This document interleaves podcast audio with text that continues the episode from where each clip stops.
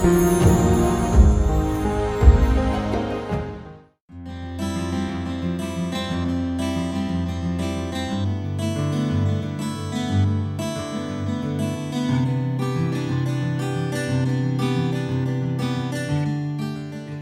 क्या होता है? घर में आप बड़े हो तो एक्सपेक्टेशन बहुत ज़्यादा रहता है सारे कुटुंबों सारे फैमिली का। उनका ज़रूरी नहीं है, फिर भी they are expecting a lot and if you are not giving them they are feeling unhappy उनका दुख होता है। उसका क्या करने उसका, का हाँ। समझ के रखने का कि सही है एक्सपेक्टेशन समझ दस में से तीन सही है तो तीन पूरा करने का।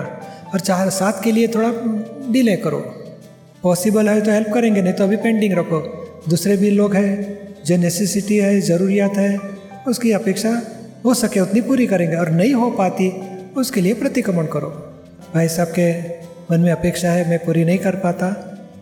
माफ़ी माँगता हूँ, मुझे क्षमा करो। धीरे धीरे आप, आपके तरफ़ से जो नेसेसिटी पूरा किया तो उनका मन का समाधान रहेगा। और वो लोग डिमांड करते रहेंगे, उनको क्या है कि भाई, जरा दबाव तो डालो, जितना हो गया, उतना अच्छा है। नहीं किया तो वो लोग एक्सेप्ट करेंगे, नहीं, इससे मुख्य तो बात पूरी की है उन्होंने। सॉल्व हो जाएगा।